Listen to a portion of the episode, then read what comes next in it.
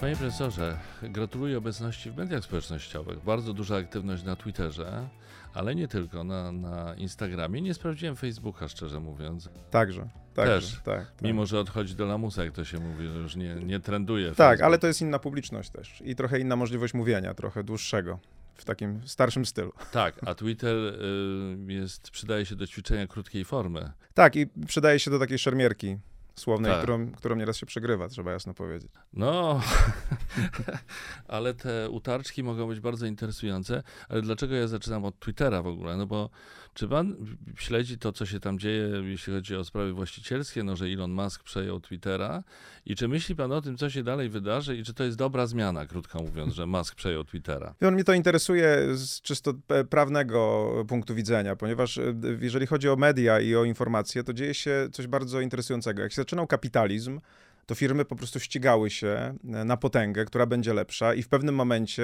niektóre z tych firm uzyskiwały pozycję monopolistyczną. I trzeba było coś z tym zrobić, dlatego że jak ktoś jest monopolistą, no to zagraża konkurencji, zagraża świeżości, zagraża innowacji.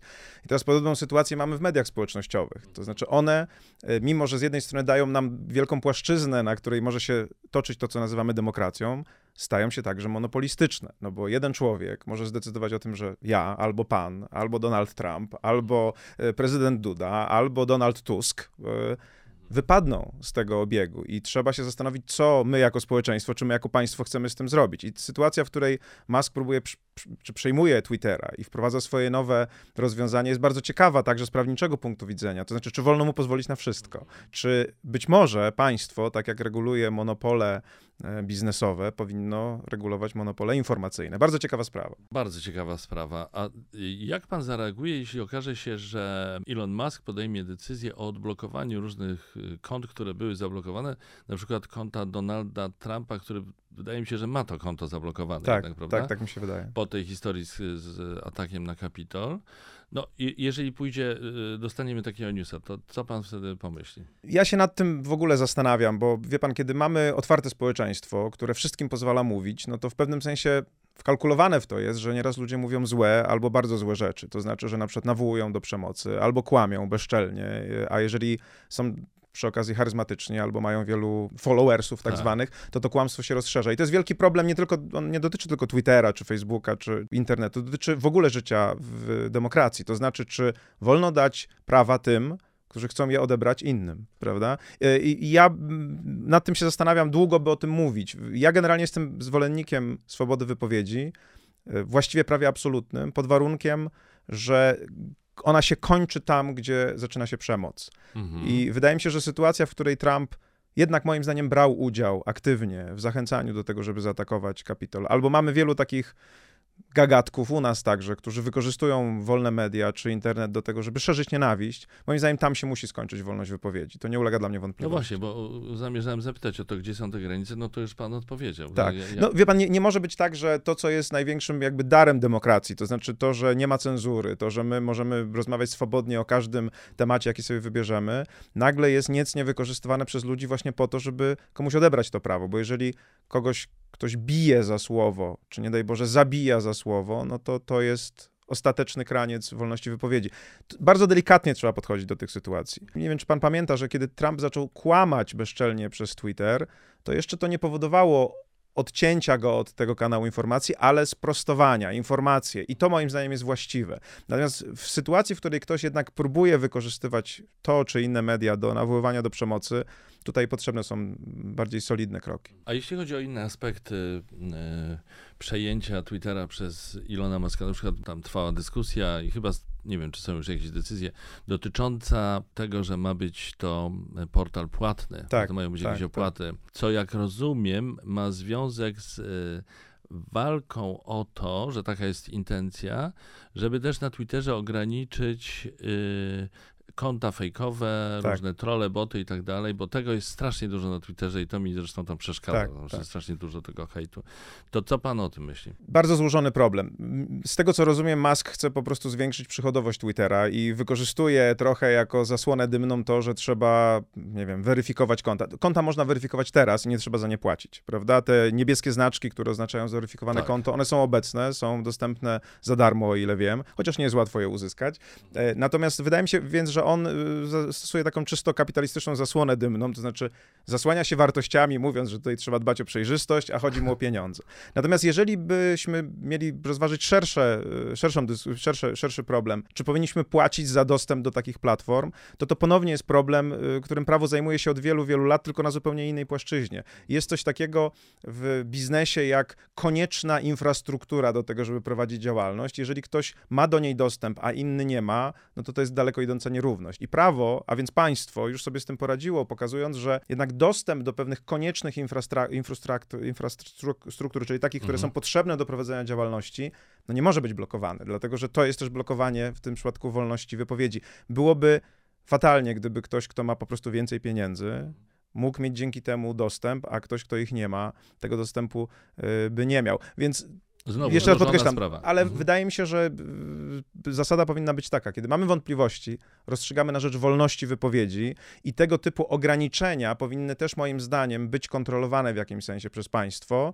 Po prostu w niektórych sytuacjach wolny rynek musi być przez państwo kontrolowany. Wiem, wiemy to z historii, kiedy dotyczy to normalnej działalności gospodarczej. Trochę trudniejszym problemem jest działalność w postaci platform tego typu, bo one z natury muszą być jakby monopolistyczne. Mhm. Proszę zwrócić uwagę, gdy było pięćdziesiąt takich platform, to one nie miałyby sensu, dlatego że ludzie by się nie spotykali i nie mogliby ze sobą rozmawiać. Więc jest to złożony problem prawniczy, ale pokazuje jedną rzecz, która powtarza nam historię. Te platformy się tak mocno rozwijają, że w pewnym momencie przyjdzie państwo, czyli przyjdzie szeryf i powie, musimy z tym zrobić porządek, dlatego że jest to już zbyt ważne dla funkcjonowania ludzi, dla demokracji, żeby mogło sobie chodzić samopas. Co zresztą było głośne w, przed, w kontekście Brexitu, gdzie się mówi o, tak. o wpływie mediów społecznościowych, konkretnie Facebooka, zdaje się, na to, jak głosowali. Tak, i wykorzystywania, i manipulowania. To pokazuje, że tego typu narzędzia mogą być bardzo skutecznym narzędziem walki politycznej. I, tak. i proszę zwrócić uwagę, mamy przecież regulacje w kampanii wyborczej dotyczące równości dostępu do mediów y, tradycyjnych. Tak. Generalnie komitety wyborcze powinny mieć mniej więcej proporcjonalny udział, bo informacja to władza. No w związku z tym, jeżeli teraz przenosi się to wszystko do mediów społecznościowych, no to jeżeli ktoś sobie wykupuje, czy, czy sponsoruje, tak. dajmy na to Twitter w taki sposób, żeby mieć lepszy, lepszy y, algorytm, no to po prostu wygrywa wybory.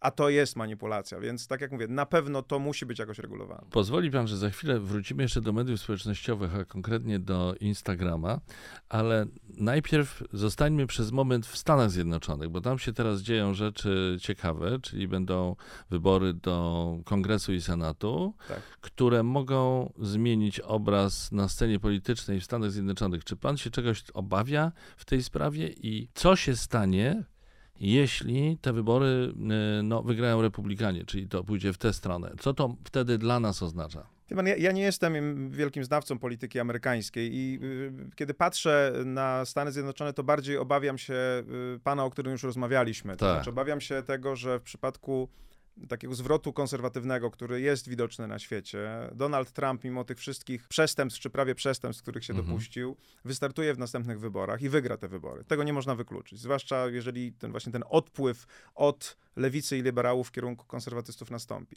Ja się tego boję, dlatego że w naszej polityce właściwie yy, nasza partia rządząca postawiła wyłącznie na relacje ze Stanami Zjednoczonymi, zwłaszcza wtedy, kiedy Trump był prezydentem. Ale i teraz to trwa. Tak, tylko że no, z Bidenem jest oczywiście trochę trudniej. Natomiast jeżeli, jeżeli Trump wróci, to ja się po prostu obawiam tego, że te pogłoski, które wcale nie były takimi pogłoskami, o tym, że on jednak rozważa na przykład jakieś zmiany, jeżeli chodzi o NATO, czy na przykład wręcz wyprowadzenie Stanów Zjednoczonych z NATO, mhm. dla nas są absolutnie śmiertelnie niebezpieczne.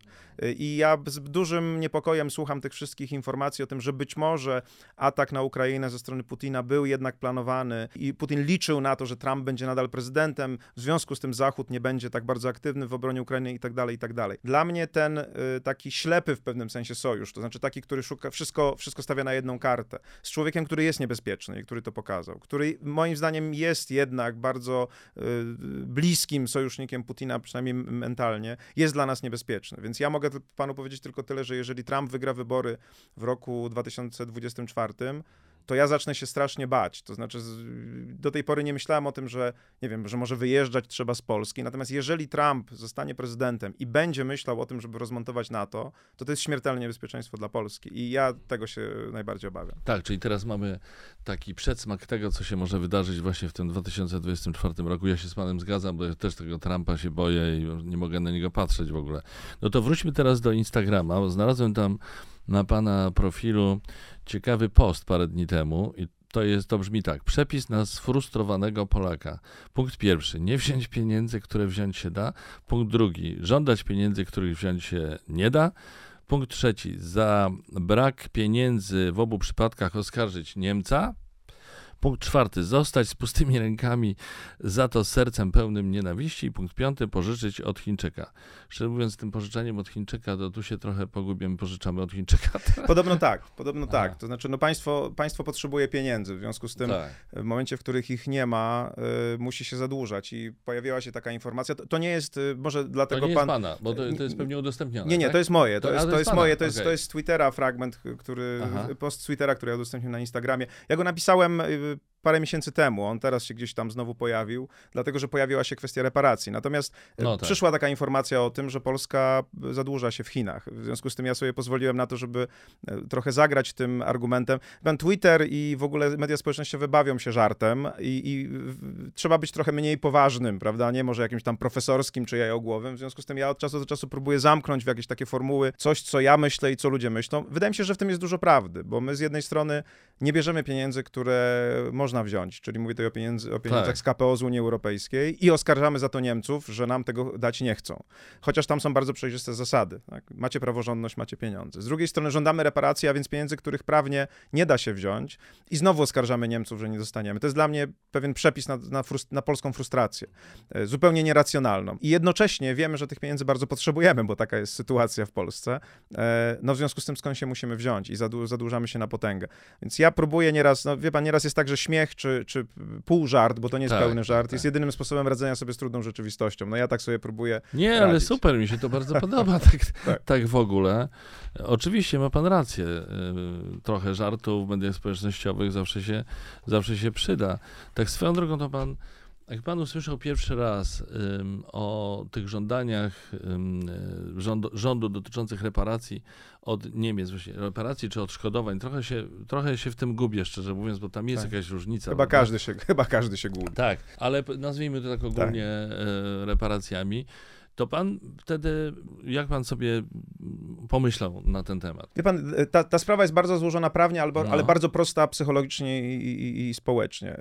Ja uważam, że Prawo i Sprawiedliwość jest klasycznym rządem populistycznym, a populizm czy populista to jest ktoś, kto przychodzi i budzi masy z letargu. To znaczy on przychodzi i do ludzi, którzy normalnie nie są aktywni politycznie, na przykład ludzi z mniejszych miejscowości, spoza, spoza powiedzmy takiego establishmentu politycznego, przychodzi, wtrząsa nim i mówi, słuchajcie, coś się bardzo złego dzieje, musicie się obudzić, i musicie ruszyć do wyborów. I teraz to, jakie to będą emocje, to jest drugorzędne. Tutaj w tym przypadku to jest emocja bardzo prosta, nienawiść do Niemca. Tak? Mhm. To znaczy, ponieważ my wiele wycierpieliśmy od Niemców historycznie, no to jest bardzo prosto wzbudzić w ludziach, którzy mają wręcz jakieś takie archetypiczne poczucie, no Niemiec to nas zawsze bił, tak. bo rozbiory, bo wojny i tak dalej. I nagle wymyśla się pewnego rodzaju kwestię, która może poruszyć ludzi. No bo pokazuje się, proszę, proszę zobaczyć, jaka jest narracja bardzo mocno emocjonalna. Pokazuje się zniszczoną Warszawę mhm. i z drugiej strony pokazuje się żądanie zapłacenia za. To jest bardzo prosta emocja. Oczywiście diabeł, my wiemy, że diabeł utkwi w szczegółach, ale dlaczego ona jest tak zrobiona, a nie inaczej? No bo mówi się, zobaczcie, to jest kozioł ofiarny, to jest ktoś, kto jest winny temu, co się tutaj dzieje. Jesteśmy biedni, mamy problemy finansowe, oni są temu winni, my jesteśmy poszkodowani, występujemy, a oni nie chcą nam dać. Bardzo prosta emocja oparta na nienawiści i wtedy ci ludzie mówią, no tak, trzeba coś z tym zrobić. I jeszcze proszę zobaczyć, jest to oczywiście połączone z tym, że za niemiecką uznaje się opozycję, prawda? Cała no, historia z dziadkiem to... z Wehrmachtu, Donalda Tuska i tak dalej. Jest to bardzo prosty, ale bardzo skuteczny w wielu przypadkach mechanizm, w którym się po prostu pokazuje wroga, wzbudza się nienawiść, a to wszystko ma spowodować, żeby ludzie, którzy chcą bić tego Niemca i nie chcą, żeby polska e, opozycja pracowała für Deutschland, prawda? To jest efekt, to jest efekt takiego działania. Czyli myśli pan, że tutaj bardziej chodzi o to, żeby gonić króliczka, niż go złapać? Z całą pewnością. Uważam, że największym, największym problemem dla Prawa i Sprawiedliwości Sprawiedliwości byłoby, gdyby się dało takie żądanie zaspokoić. I, i to jest, my, my jako mówię prawnicy i, i politolodzy wiedzą to, jest taki badacz populizmu Ernesto Laclau, który mówi, że populiści zawsze formułują żądania w taki sposób, żeby się ich nie dało spełnić, bo jeżeli się da spełnić, to nie będzie frustracji, a frustracja jest potrzebna, żeby mieć emocje. Niech pan popatrzy na przykład na język Prawa i Sprawiedliwości. Musimy wstać z kolan. Tak. Co, co to znaczy w ogóle? To znaczy, czy już, już wstaliśmy, czy tacy w połowie zgięci ja nie jesteśmy? Wiem, do tej pory nie Ale wie pan, o to chodzi, żeby nie, wi nie było tak, wiadomo, tak? tak? Dlatego, że jeżeli byłoby wiadomo, co jest już staniem, to skończyłaby się ta maszynka napędzania emocji. A jak ciągle wstajemy, jesteśmy w połowie, to ciągle można mówić, że jeszcze nie wstaliśmy, prawda? Tak samo z dochodzeniem do prawdy w sprawie Smoleńska. Dojście do prawdy w sprawie Smoleńska jest problemem dla Prawa i Sprawiedliwości, dlatego tak długo dochodzą do tej prawdy, bo ciągle jest materiał i paliwo, żeby budzić emocje tak. i bardzo negatywne. Ktoś kłamie, ktoś ukrywa i tak dalej. Tak działa populizm, prawda? Zawsze formułuje żądania, których się nie da spełnić, albo ciągle, ciągle musi gonić króliczka, dlatego że tylko wtedy pracuje na tych emocjach, których potrzebuje. To jest ciekawe z tym Smoleńskiem, bo wydaje się, że już tam została postawiona kropka nad i, tak można wnioskować po niektórych tak. wypowiedziach i Antoniego Macierewicza i Jarosława Kaczyńskiego, że no nie, wiem, wiem, wiemy, był zamach, był zamach. No potem jest ten reportaż T V N u, który po, po, podważa te wszystkie wnioski tak. i tam ujawnia różne manipulacje, ale ta narracja, że to, że to już wiadomo, że to jest domknięte jest, chociaż ona jest taka w pół drogi, tak jak pan trochę mówi. No jest, ale ona nie jest taka bardzo zdecydowana. No bo coś trzeba było powiedzieć, tak? No bo nie da się po dwunastu latach nie powiedzieć nic, więc już wiadomo, że z kolei po drugiej stronie rośnie frustracja. No spotkaliście się z tą prawdą, czy się minęliście z nią po drodze, tak. prawda? Więc oni mówią, tak, mamy, ale to jest tak naprawdę półprawda, bo my jeszcze dokładnie nie wiemy, kto tę bombę i kto ten trotyl tam położył, prawda, w tym, w tym, w tym Tupolewie. Więc to, to jest mechanizm, tylko proszę zwrócić uwagę, my sobie tutaj możemy o tym porozmawiać. Ludzie, którzy, nie wiem, może zajmują się populizmem, to wiedzą. Natomiast elektorat Prawa i Sprawiedliwości tak. tego nie wie i, i dlatego to jest problem, z którym się tutaj spotykamy. Jak temu zaradzić? Zwłaszcza w świetle naszej wcześniejszej dyskusji, że media społecznościowe świetnie się nadają do tego, żeby krótkim obrazkiem, krótką prowokacją tak naprawdę jakąś emocjonalną, tylko, te, tylko to wszystko podburzać. A czy myśli pan, że jeśli chodzi o K P O, to jest podobny mechanizm? Czy tam PiS może mieć z tym już kłopot? PiS, no łącznie z Solidarną Polską, a pewnie bardziej PiS jednak. Czy tam jest, chodzi mi o to, czy ten mechanizm, że gonimy króliczka, istnieje, czy jednak jest inaczej w takim sensie, że oni by chcieli mieć te pieniądze, tylko że są uwikłani no, Zbigniewa Ziobro i w koalicję. Ja, i ja, ja myślę, że ma pan rację, że tam jest ten mechanizm. On może troszeczkę inaczej działa, bo proszę zobaczyć, jak się zaczęło to wszystko z sądownictwem. To, to jest kolejny, jak to Laclau mówi, tak zwany pusty znak, to znaczy dekomunizacja sądownictwa. Co to znaczy dekomunizacja sądownictwa? Od tego się przecież wszystko no zaczęło, tak, prawda? No tak. To znaczy co, nie ma tam być ludzi, którzy byli komunistami? Pewnie nie ma. Nie ma tam być sędziów, którzy byli mianowani w czasie P R L u. No za chwilę też już ich nie będzie, no bo to jest kwestia generacyjna. To wtedy wymyślono, że nie ma tam być sędziów, którzy zostali wychowani przez tych, którzy zostali wychowani w, w komunizmie. To jest już absurda, absurdem, dlatego że nawet Jarosław Kaczyński został wychowany przez komunistów, bo uczęszczał na uniwersytet komunistyczny, prawda, tak. warszawski, który wtedy był w państwie komunistycznym. Więc to jest sytuacja, w której chciano zrobić coś, co znowu nadaje się na taką frustrację. To znaczy, zobaczcie, ktoś tam trzyma władzę i my musimy go stamtąd przepędzić i przepędzamy, przepędzamy, ale ciągle nie możemy przepędzić, bo ostatnio Jarosław Kaczyński mówi, już sądownictwo wymaga reformy. Po, po siedmiu latach reformowania, tak. prawda? Więc to jest to gonienie króliczka. I tak. mnie się wydaje, że oni nie liczyli na to, że, będę, że spotkałem się z takim oporem. Znaczy i po stronie sędziów, i po stronie obywateli, i po stronie Unii Europejskiej. Ale ponieważ spotkali się i to doprowadziło do mechanizmu pieniądze za praworządność, to teraz mają kłopot. Bo z jednej strony oni dalej muszą tego króliczka gonić i ciągle tych komunistów z tych sądów wy, wy, wy, tak. wykurzać, ale z drugiej strony im bardziej to robią, tym bardziej te pieniądze się oddalają. No więc teraz trzeba było wymyślić narrację, że suwerenność jest ważniejsza od tych pieniędzy, co znowu jest oczywiście bardzo pustym znakiem i emocjonalnym.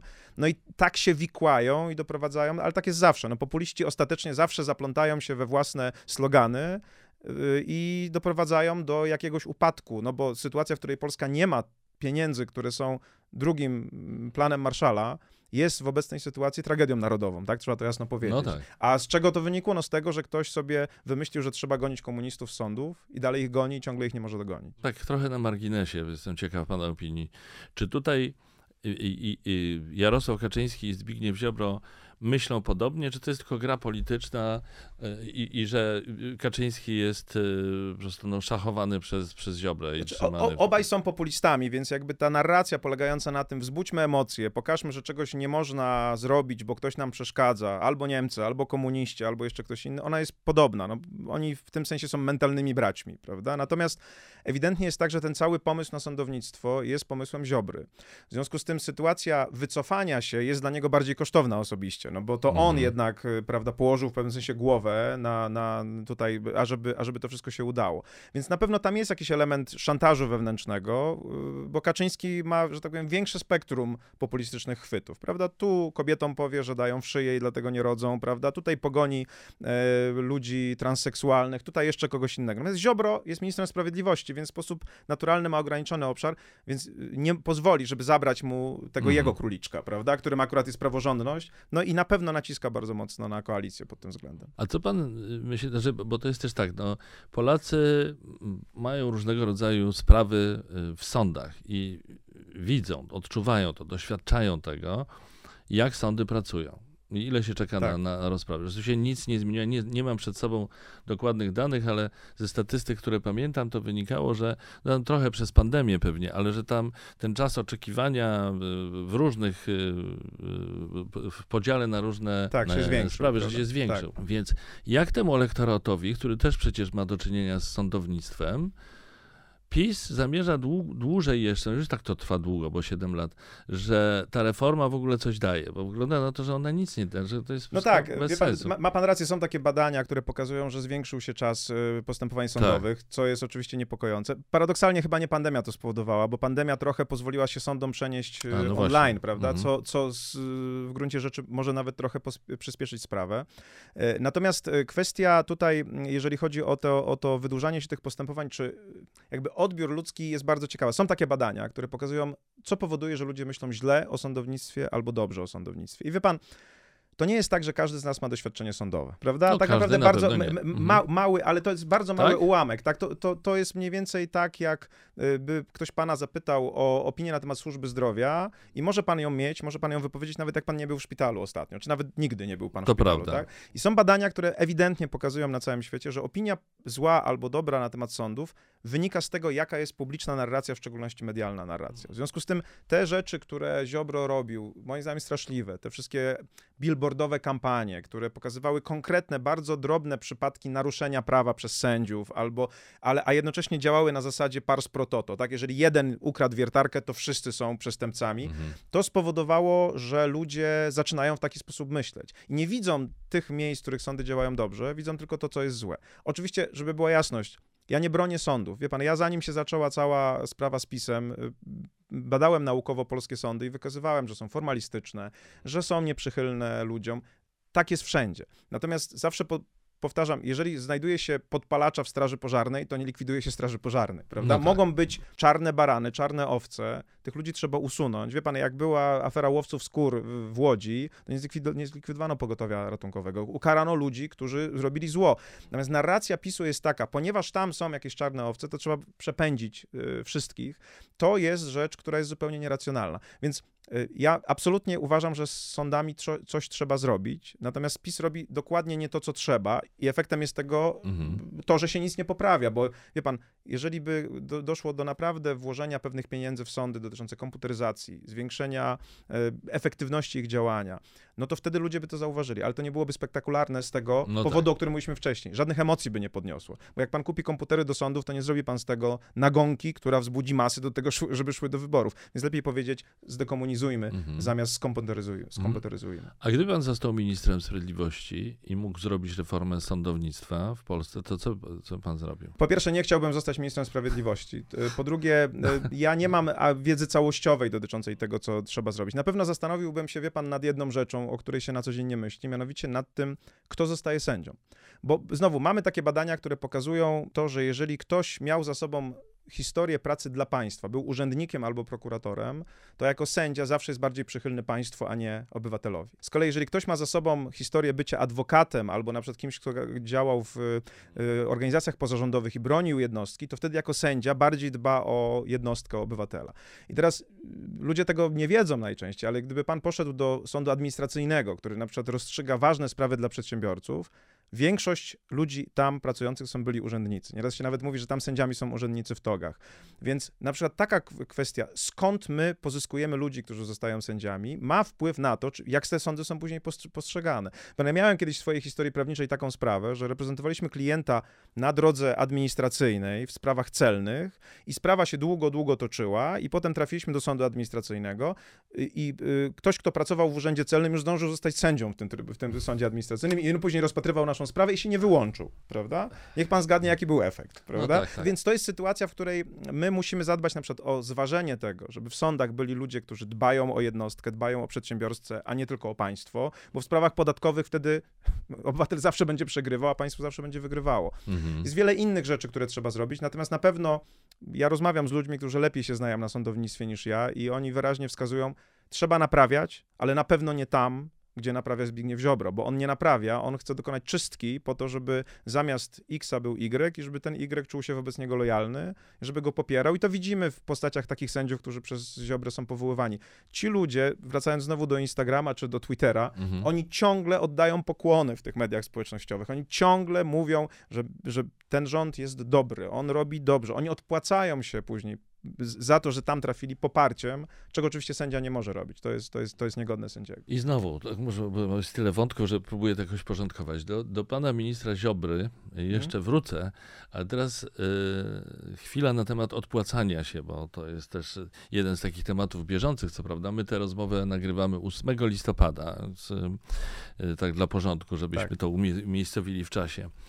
Otóż jeśli chodzi o te bieżące sprawy, to dużo się mówi o, o tym, że członkowie zarządów spółek Skarbu Państwa przelewają pieniądze na PiS i na przykład Polityka ujawniła, że tak się zadziało w P Z U i że tam cały zarząd powpłacał powyżej tam czterdziestu pięciu tysięcy złotych, tak. czyli w sumie to wyszło powyżej dwieście tysięcy. Z kolei T V N napisał o, o wpłatach z Orlenu na polityczki PiS-u w czasie wyborów do Europarlamentu kilka lat temu. Tak. No i teraz narracja, narracja ze strony polityków rządowych, reprezentujących rząd jest taka, że to jest wszystko lega artis, to, że to jest wszystko zgodnie z przepisami, bo ordynacja wyborcza nie zabrania, tak. żeby tam prywatne osoby, to jest wszystko transparentne i tak dalej.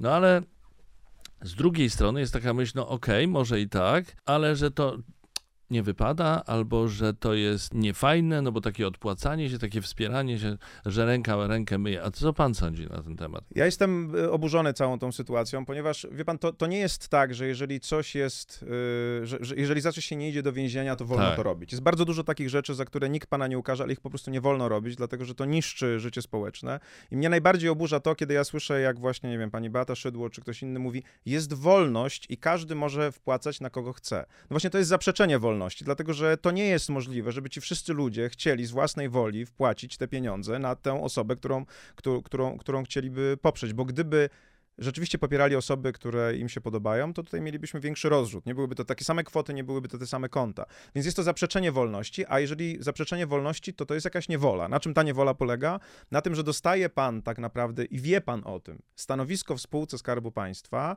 i później musi pan odpłacać, tak jak pan przed chwilą powiedział. I to oznacza, że muszą, muszą tam trafić odpowiedni ludzie. Bo nie każdy ma kręgosłup z gumy i nie każdy sprzeda się za pieniądze.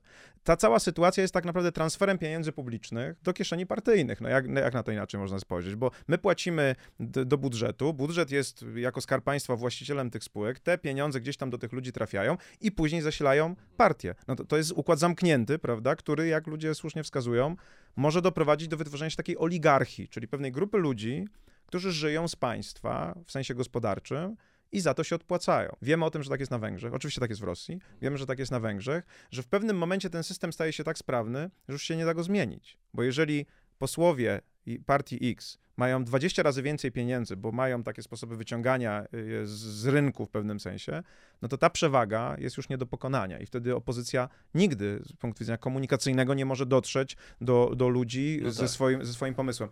Więc jest to zagrożenie dla demokracji w pewnym sensie śmiertelne, jeżeli ono zostanie... To, mówię tutaj to zagrożenie, w którym zniewala się ludzi, wpuszczając je w te takie maszyny oligarchiczne, gdzie oni wiedzą, że mają być mierni, bierni, ale wierni i mają płacić za to, że ktoś im płaci, prawda? Jest to, ja generalnie mówię, wie pan, że to jest chyba największa słabość i myślę, że ona się kiedyś zemści rządów Prawa i Sprawiedliwości.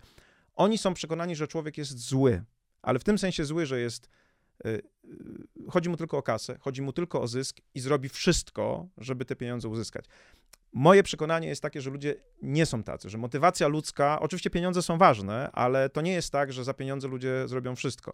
PiS moim zdaniem tak myśli. Jarosław Kaczyński tak myśli i do jakiegoś poziomu to działa, ale w pewnym momencie się rozpada, bo może pan kupić tylko ludzi, którzy właśnie dają się kupić, a ludzie, którzy dają się kupić, to są najczęściej ludzie mniej wartościowi niż ci, którzy się nie dają kupić. Więc jak pan kupuje tylko tych, którzy się dają kupić, to tworzy pan wokół siebie ludzi, którzy są mało wartościowi. I później, jak przychodzi kryzys, to oni sobie z tym kryzysem nie radzą. I to wszystko upada. Ta, wiemy z historii, że tak to, tak to wygląda mniej więcej. Jeśli chodzi o tę przewagę rządzących w kontekście kampanii wyborczych i opłacania kampanii wyborczych, no to pojawia się jeszcze kolejny wątek dotyczący forsowania ich, promowania ich w mediach publicznych. Czyli na przykład gdzieś ostatnio słyszałem taką rozmowę, w której ktoś słusznie powiedział o tym, że na przykład prezydent Duda w kampanii prezydenckiej w dwa tysiące dwudziestym roku tak. dostawał spoty wyborcze za darmo. One może nawet nie nazywały się spotami wyborczymi, tak. tylko miały kształt materiałów pseudodziennikarskich i były puszczane w najwyższej, naj, najlepszych pasmach, czyli w wiadomościach na przykład. I gdyby to nie był prezydent Duda i nie był popierany przez yy, PiS, tylko byłby to jakiś inny polityk, na przykład Rafał Trzaskowski, to on za taki spot musiałby zapłacić to Oczywiście, duże pieniądze. Tak. Czyli mamy podobny mechanizm i to forsowanie i promowanie rządzących również w tej płaszczyźnie, w tym obszarze, czyli kilka tych obszarów. O, oczywiście, no ten obszar bardzo przypomina to, o czym zaczęli, od czego zaczęliśmy naszą rozmowę, że jest absolutna nierówność broni w zakresie komunikacyjnym, tak? Ktoś ma czołg, a ktoś ma proce, tak? No bo takie, takie media publiczne, które mają taką oglądalność, jaką mają, no to to jest czołg komunikacyjny, prawda? Mhm. I jeżeli one są nierówne w zakresie dostępu, a są nierówne, to wiemy, bo są znowu badania, które bardzo jasno to pokazują, ile czasu poświęcają y, opozycji, ile czasu poświęcają rządowi i jakie są sentymenty, to znaczy oczywiście popierany jest rząd, krytykowana jest opozycja. Więc nierówność jest znowu zabójstwem tej równości, dlatego ja między innymi po tych wyborach, w których prezydent Duda wygrał, napisałem także na Twitterze, że chciałbym mu pogratulować uczciwie wygranych wyborów, ale one nie były uczciwe, bo korzystanie z takiej przewagi po prostu, po prostu nie jest uczciwe. Natomiast jest jeszcze jedna rzecz, wie pan, my zapominamy o tym, że tak się nam często mówi, jest w Polsce demokracja, bo przecież nie ma czołgów na ulicy, prawda? Nie ma żołnierzy, którzy, nie wiem, tam stoją przy koksowni- koksownikach, jak to było w stanie wojennym. Znowu, my wiemy dzięki filozofom i analitykom, że demokracja upada nie wtedy, kiedy są czołgi, to już jest stan krytyczny, tylko wtedy, kiedy coś się dzieje z debatą publiczną, na przykład tak, rząd działa, mhm. a nie ma kto go skrytykować, prawda? Na przykład dlatego, że media są klakierami i biją brawo. Wtedy ten rząd, jaką by głupotę nie zrobił, zawsze znajdzie się ktoś, kto go obroni. Proszę zobaczyć, co się dzieje z tymi idiotycznymi słowami Jarosława Kaczyńskiego na temat kobiet, które dają w szyję i w związku z tym nie mogą rodzić dzieci. Nagle cała watacha się rzuca tutaj, prawda, ludzi, którzy chcą bronić tej wypowiedzi i tłumaczyć na różne sposoby, że on miał rację.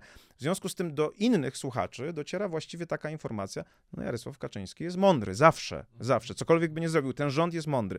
Więc jeżeli nie ma krytyki, no to on tym bardziej popada w tę swoją mądrość, yy, niemądrą i robi rzeczy coraz głupsze, a siła obrony jest coraz większa. I wtedy my wszyscy popadamy w zbiorowe kłamstwo, bo okazuje się, że świetnie walczymy z inflacją, tylko ona cały czas rośnie, świetnie zwiększamy dzietność, tylko ona cały czas spada, prawda? I jest cała masa innych rzeczy, gdzie, gdzie my zaczynamy żyć w świecie, który jest sprzeczny z tym, co się o nim mówi. Ale dla większości ludzi percepcja jest ważniejsza niż rzeczywistość. Więc jeżeli ktoś im cały czas mówi, że jest świetnie, to oni sami siebie przekonują, że jest świetnie. I w ten sposób państwo zaczyna upadać, bo po to są media, dlatego nazywa się czwartą władzą, żeby one wytykały błędy, nie dla wytykania błędów, ale dla poprawiania błędów. A jak nie ma nikogo, kto wytyka, no to co poprawia? No dobrze, prawda? Ale panie profesorze, są jednak tacy, którzy wytykają, no bo mamy częściowo wolne media, znaczy mamy takie media, które mogą mówić co chcą, czyli na przykład T V N mówi co chce na ten temat i krytykuje i część mediów społecznościowych... Nie, no dzięki, dzięki Bogu, no ale wie pan, to jest kwestia taka, że to nie jest tak, że T V N dociera do wszystkich. No tak. tak absolutnie no tak, tak nie jest,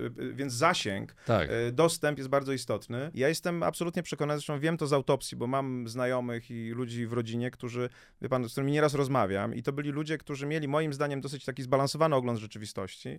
Natomiast od czasu, kiedy są poddani propagandzie T V P, no to oni do mnie dzwonią i mówią, jak ty możesz popierać tych zdrajców? No tak. Wie pan, to jest narracja, tak, która jest ewidentnie skopiowana, tak. która odbiera jakikolwiek, jakąkolwiek zdolność samodzielnego myślenia, więc tu nie chodzi tylko o to, że są takie media. Chodzi o dotarcie. Chodzi o dotarcie, chodzi o równość, tak zwaną równość broni komunikacyjnej. Chodzi o to w całej tej idei demokracji. To widać w kampanii wyborczej, ale teraz właściwie kampania jest permanentna, prawda? W kampanii wyborczej dostęp komitetów do mediów musi być równy, bo jeżeli nie jest równy, to jest jasne, że ten, kto ma trzy czwarte czasu, ma szansę na zdobycie o wiele większej liczby głosów. Tak powinno być cały czas. Znaczy, że media publiczne powinny dbać o zbalansowanie. A u nas one są znowu tym elementem tego mechanizmu państwowego, który jedną tutaj bierze dwa miliardy i tak. w pewnym sensie oddaje, prawda? Popierając mm. tych, którzy te dwa miliardy dali. Ale to jest ciekawe, no bo niby jest Krajowa Rada Radiofonii i Telewizji, która powinna czuwać nad tym właśnie y, równością w dostępie, no, nad tym no, zbalansowaniem. Słusznie pan powiedział, niby I, jest. No, niby niby no, jest no. Trybunał Konstytucyjny, gdzie ludzie też, myślę, nie do końca rozumieją, dlaczego my, na przykład jako prawnicy, tak bardzo krzyczeliśmy, jeżeli chodzi o ten Trybunał Konstytucyjny. Generalnie w demokracji jest tak, że y, parlament, czyli większość, coś mówi, rządzi, ustala nam podatki, ustala nowe, jakieś zasady, a Trybunał Konstytucyjny i inne ciała konstytucyjne, które na przykład Krajowa Rada Radiofonii i Telewizji, Najwyższa Izba Kontroli, to są takie, tacy kontrolerzy tego, żeby ten tutaj za bardzo się nie wychylił i nie, nie złamał pewnych zasad. I teraz dlatego właśnie Prawo i Sprawiedliwość zaczęło demontaż tych bezpieczników, czyli Trybunał Konstytucyjny, przyjęcie Krajowej Rady Radiofonii i Telewizji, y, niku, żeby nie było nikogo, kto też instytucjonalnie może im powiedzieć, że robią źle. No bo co robi Trybunał Konstytucyjny, który jest niezależny? Parlament uchwala ustawę, a Trybunał mówi, nie wolno wam, ona jest głupia, jest niekonstytucyjna, wywalamy ją do kosza. Yy, parlament chce zwiększyć kontrolę nad mediami, nad mediami. Krajowa, Radia, Radio, Krajowa Rada Radiofonii i Telewizji mówi, nie wolno wam, bo konstytucja mówi coś innego. N I K kontroluje wydatki z różnego rodzaju funduszy. Jak tam są sami mierni i wierni, którzy nigdy nie powiedzą nic złego, ten cały system jest fikcją tak naprawdę i wtedy może pan zrobić wszystko, tak jak Kaligula mianował swojego konia konsulem i nie było nikogo, kto mógł powiedzieć, panie, to jest głupie, tak samo jest teraz, nie ma nikogo, kto to może powiedzieć, jest T V N. Mm. To prawda, ale to za mało, ale to za mało, prawda, dlatego, że cały system państwa jest oparty na tym, że ma pan władzę i ludzi, którzy tę władzę mogą krytykować, zarówno słowem, mówię tutaj o mediach, jak i czynem, czy instytucjonalnym działaniem, jak Trybunał Konstytucyjny, Krajowa Rada Radiofonii i Telewizji, czy N I K. Do pana Ziobry jeszcze wrócę, ale mam kolejny wątek, który zresztą jest związany z tym, o czym rozmawiamy, a mianowicie teraz o bańkach chciałem porozmawiać, bo to jest ciekawy temat. I ukazała się pana książka Tajne Państwo z kartonu, rozważania o Polsce, o Polsce bezprawiu i bezprawiu i niesprawiedliwości. Tak, tak bazgrole, że sam się nie mogę odczytać. No i też napisał pan felieton związany z, z taki rocznicowy felieton tak. związany z publikacją felietonów w Gazecie Wyborczej. I pan tam napisał we wstępie do tego felietonu tak. Stałem się dostarczycielem cotygodniowej dawki w kurwu dla zamkniętych w bańce. Tak. Co pan ma na myśli? O co chodzi z tą bańką? Wie pan, cały czas kręcimy się wokół tych samych tematów. Między innymi mówiliśmy o mediach społecznościowych. Świat staje się coraz bardziej chaotyczny, bo jest mnóstwo informacji, mnóstwo wyborów do dokonywania i ludzie... uciekają od wolności, jak mówił Erich Fromm. To znaczy chcą się czuć bezpiecznie, a więc grupują się w pewne takie wspólnoty, gdzie wspólnie zapewniają się, że mają rację. I taką wspólnotą jest na pewno elektorat Prawa i Sprawiedliwości, który właśnie wierzy, że trzeba gonić Niemca, prawda, trzeba bronić polskiej niepodległości, tak jak oni ją rozumieją. I jest grupa po stronie opozycji, która też staje się bańką w pewnym sensie, dlatego że ułatwiają to między innymi media społecznościowe, bo jak wiemy, tam te algorytmy powodują, że jak panu się raz coś spodoba i pan zalajkuje post kogoś, to, to później już. Pan dostaje tego więcej, mhm. prawda? W związku z tym jest to samo potwierdzające się lubienie i słyszy pan cały czas melodię, które się panu już wcześniej spodobały. I to, to powoduje zjawisko, które nazywa się plemiennością. To znaczy tak. przez środek Polski, czy przez środek Stanów Zjednoczonych idzie wielki rów. Po jednej stronie są prawacy, po drugiej lewacy, tutaj są katolicy, tutaj są ateiści, tutaj są heteroseksualni, tutaj są homoseksualni, wszystko jedno. Grupy ludzkie się rozpadają, rozpada się wspólnota.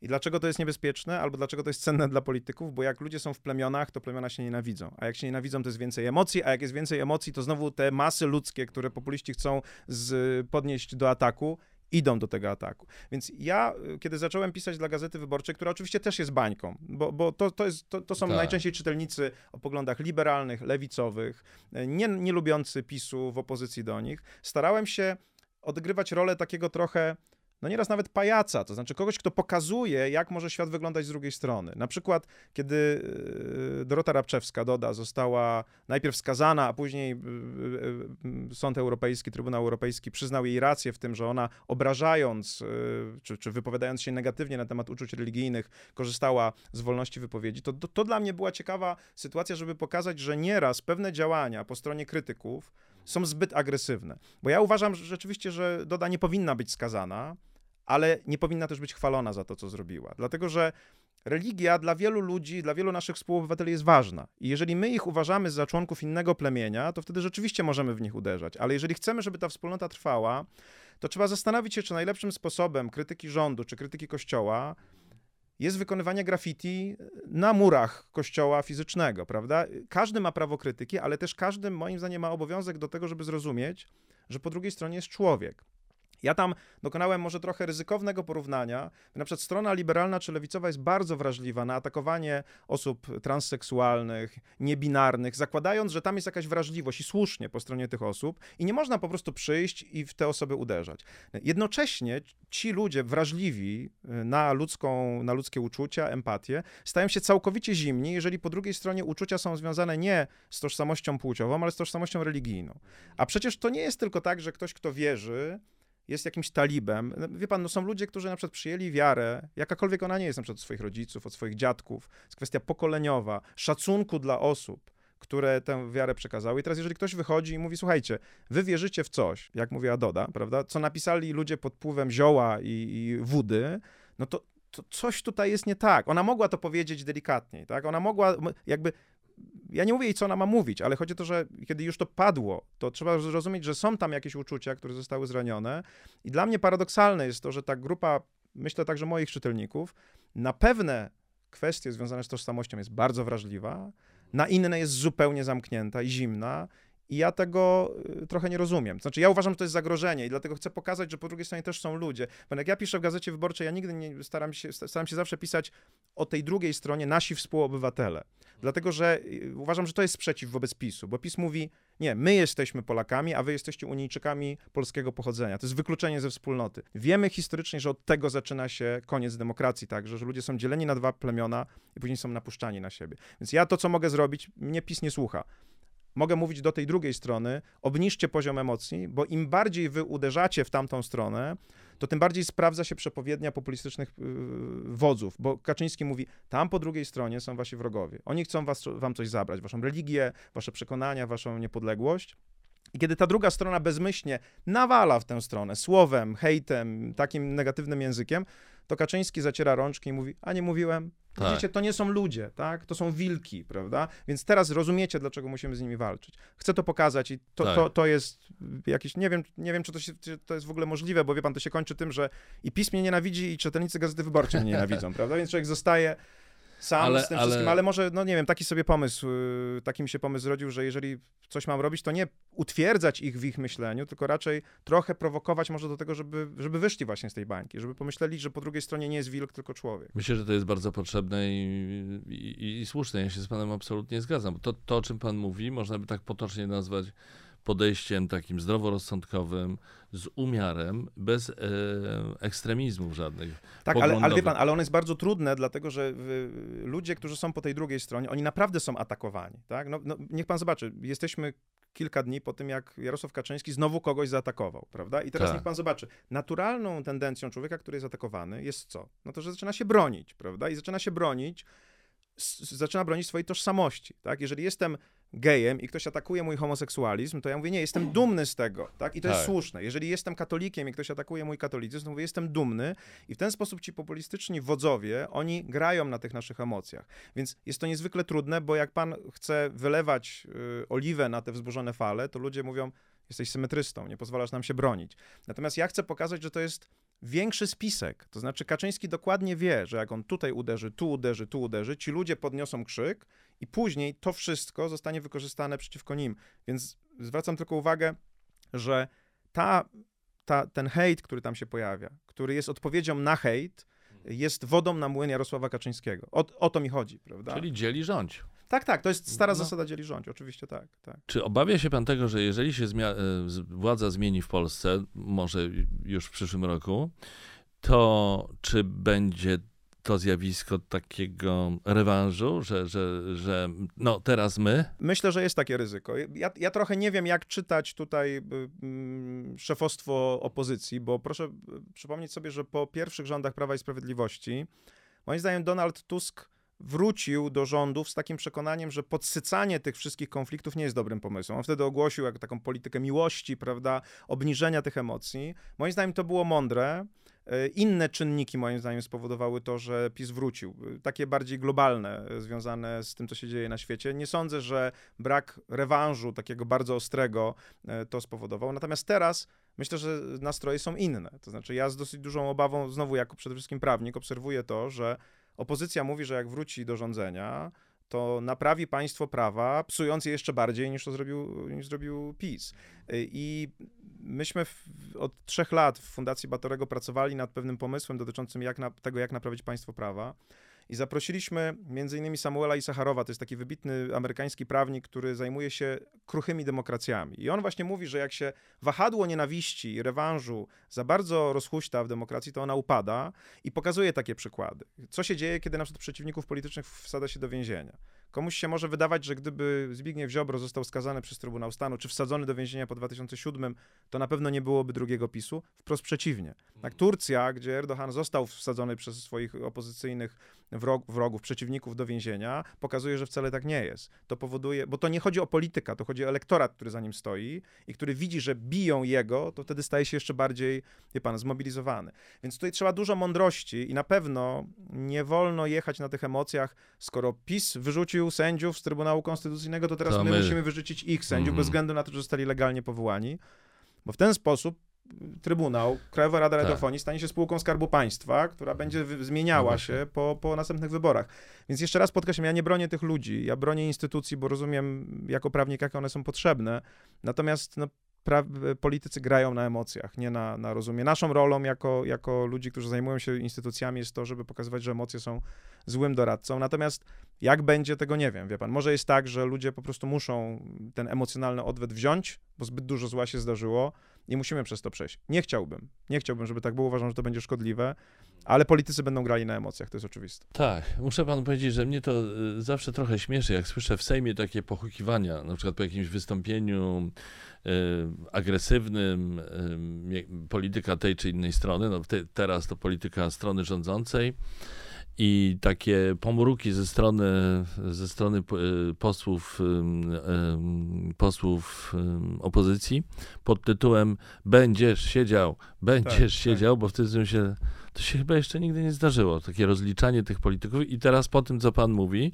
to myślę sobie, że faktycznie, no może lepiej, żeby nie stosować takich no, wie pan, to, to jest znowu trudna dyskusja, praktyk. Bo ja też spotykam się z mocnym atakiem, zresztą o tym też piszę w Gazecie Wyborczej, że to nie jest najlepszy doradca i tam też bardzo du- wielkie gromy spadają na mnie, no bo ludzie uważają, że jednak musi być ząb za ząb. Natomiast proszę zwrócić uwagę, że to, to naprawdę to, to, to, to nie, nie tak działa, dlatego że tu bardziej chodzi o to, że jak Isacharow o tym mówi, demokracja jest takim ustrojem, w którym można bezpiecznie przegrać. Wie pan dlaczego? Dlatego, że jak nie mogę bezpiecznie przegrać, mm. to nie mam interesu, żeby przegrać, tak? W związku z tym, jeżeli no wiem, tak. że stracę wszystko, to zrobię wszystko, żeby nie przegrać. I teraz ta sytuacja jest sytuacją, która, która no po prostu musi znaleźć jakieś, jakieś swoje ujście, bo jeżeli my będziemy zachowywali się w taki sposób, to nasza demokracja upadnie. I Sacharow mówi, jak było po Watergate, prawda, w Stanach Zjednoczonych. On pokazuje, że Nixon był znienawidzony no, jako, jako przestępca, a co zrobił prezydent Ford? Łaskawił go później. Wie pan, ja cały czas powtarzam, to byłoby tak, jakby prezydentem został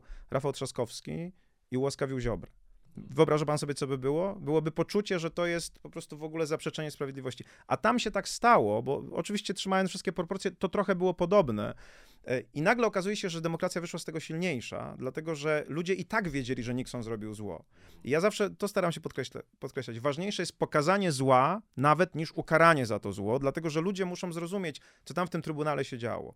O czym oni tam spiskowali, jak, jeżeli jak, i jak ustawiali te, te, te wyroki, to jest ważniejsze niż to, co się później stanie. Dlatego, że nie możemy, wie pan, no nie możemy myśleć w taki sposób, ja naprawdę z wielką obawą tego słucham, kiedy ludzie mówią, że my musimy mieć drugą Norymbergę teraz. No, trzymajmy proporcje, tak? No, no, oczywiście PiS zrobił wiele zła, natomiast no, no, to, to, to, to nie jest nazizm, tak? To jest po prostu pewna, pewna anomalia w demokracji, niebezpieczna dla, dla demokracji, ale no, na Boga to nie możemy tego w taki sposób porównywać, prawda? Ludzie, którzy wspierali tak zwaną grubą kreskę po komunizmie, po czterdziestu latach ustroju, który naprawdę był ustrojem totalitarnym i wyrządził mnóstwo wręcz fizycznej przecież szkody, zabijał ludzi, uważają, że to był nasz sukces, że przeszliśmy w sposób taki łagodny. A teraz po siedmiu latach PiS-u nagle mówią, nie, druga Norymberga. Uważam, że to jest, to jest, to są podobne emocje plemienne, które się różnią po drugiej stronie i trzeba tutaj trzymać proporcji. Na zakończenie naszego spotkania to może coś pozytywnego dałoby się powiedzieć. Zadam takie pytanie. Czy pana zdaniem, tak podsumowując już to, tak. o czym mówiliśmy, już mogę się domyślać, jaka będzie odpowiedź, ale tak podsumowując, czy demokracja w Polsce jest poważnie zagrożona w tej chwili? Jest zagrożona. Myślę, że nie jest poważnie zagrożona dzięki temu, co się stało w ostatnich siedmiu latach. Ja kiedyś spotkałem się z moim kolegą, który jest prawnikiem rosyjskim, Sergiejem Gołubogiem, który jest, który jest broni praw człowieka w Rosji. No wie pan, to jest coś, co no tak. no Chuck Norris to mógłby robić, prawda? To, to jest mniej więcej taki człowiek, takiego, takiej, takiej natury. I on wyraził kiedyś takie przekonanie na początku tego, co się w Polsce zaczęło dziać, że to, z czym mamy teraz do czynienia, to nie jest Yy, pandemia, tylko to jest szczepienie. To znaczy, że my nagle zobaczyliśmy, być może żyliśmy w przeświadczeniu, że demokracja jest dana raz na zawsze, że wolność jest dana raz na zawsze, a tu się nagle okazało, że nie. Przecież jacyś ludzie, którzy chcą ją zabrać. I wie pan, jeżeli chce pan ode mnie czegoś pozytywnego, to ja szczerze powiem, z czego ja jestem dumny i zadowolony. Mnie się wydaje, że źli ludzie zawsze liczą, że nie będzie oporu przeciwko temu złu, które czynią. Tak robi na przykład Putin, moim zdaniem. On zaatakował Ukrainę, myślał, że dobrze ludzie będą milczeć i to zło będzie mogło się dziać. A oni nie milczeli. Tak nagle ten opór, moim zdaniem, go przeraził.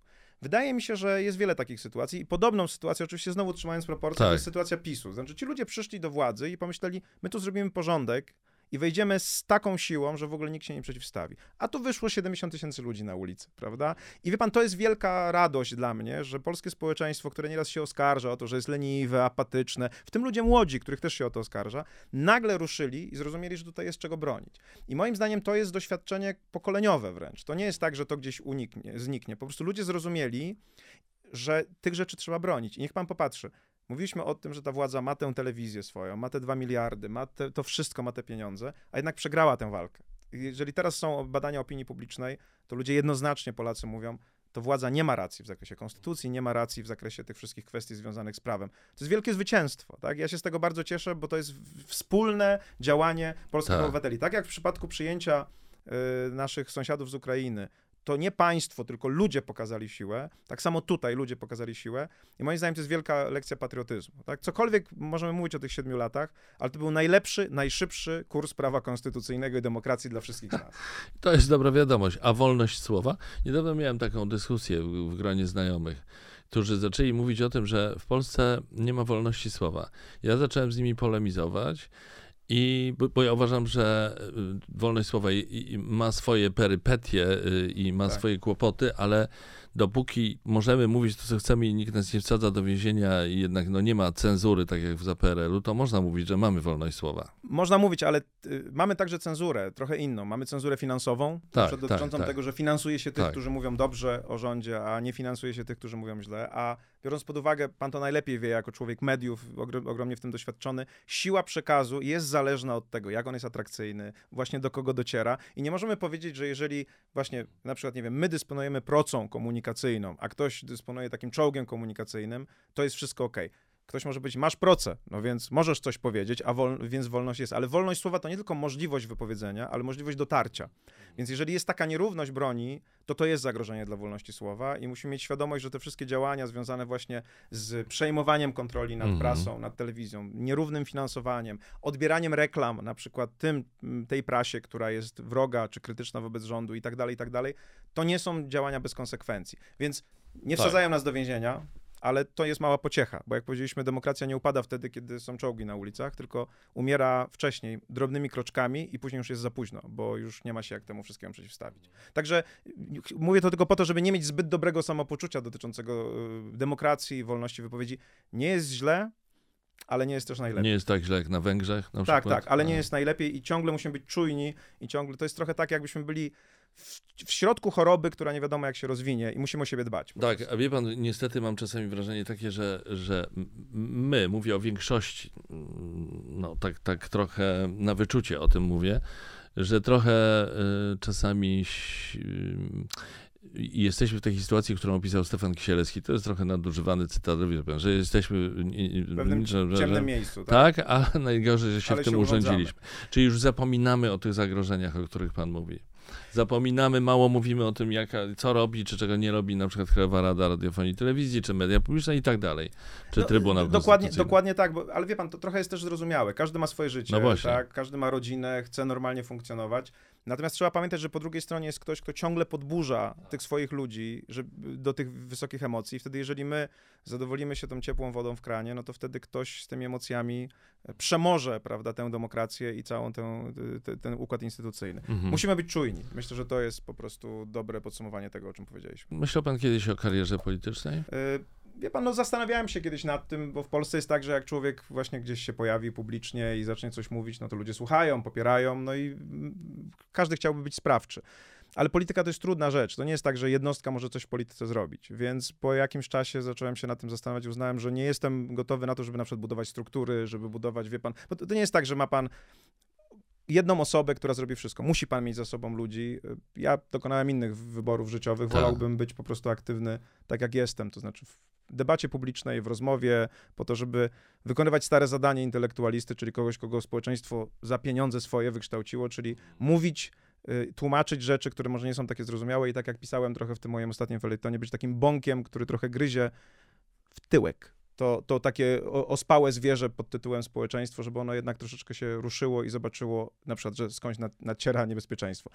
No ta, taki jest mój wybór i z tym wyborem się dobrze czuję. Ale czy myśli pan o tym, że jest takie powiedzenie nigdy nie mów nigdy? Czy już... Wo- czy... Nie, że w ogóle... wie pan, no, no nie, nie wiem, no, być, może, być może zdarzy się taka sytuacja, że tak powiem, ojczyzna wezwie mnie, prawda, na barykady. Nie, wolałbym, żeby nie, bo to musiało być coś naprawdę tak. dużego. Natomiast myślę, że to jest sytuacja, która, w której każdy rozpoznaje swoje kompetencje i swoją możliwość działania. Wydaje mi się, że ja... To, co robię, lubię robić. Wydaje mi się, że, że mam przygotowanie do tego, żeby to robić, czyli żeby tłumaczyć, a nie żeby walczyć na barykadach, więc chciałbym w tym obszarze pozostać. To dziękuję, że pan mnie i naszym odbiorcom, naszym widzom i słuchaczom też dużo dzisiaj wytłumaczył. To było bardzo, bardzo cenne spotkanie. Dziękuję, dziękuję za rozmowę.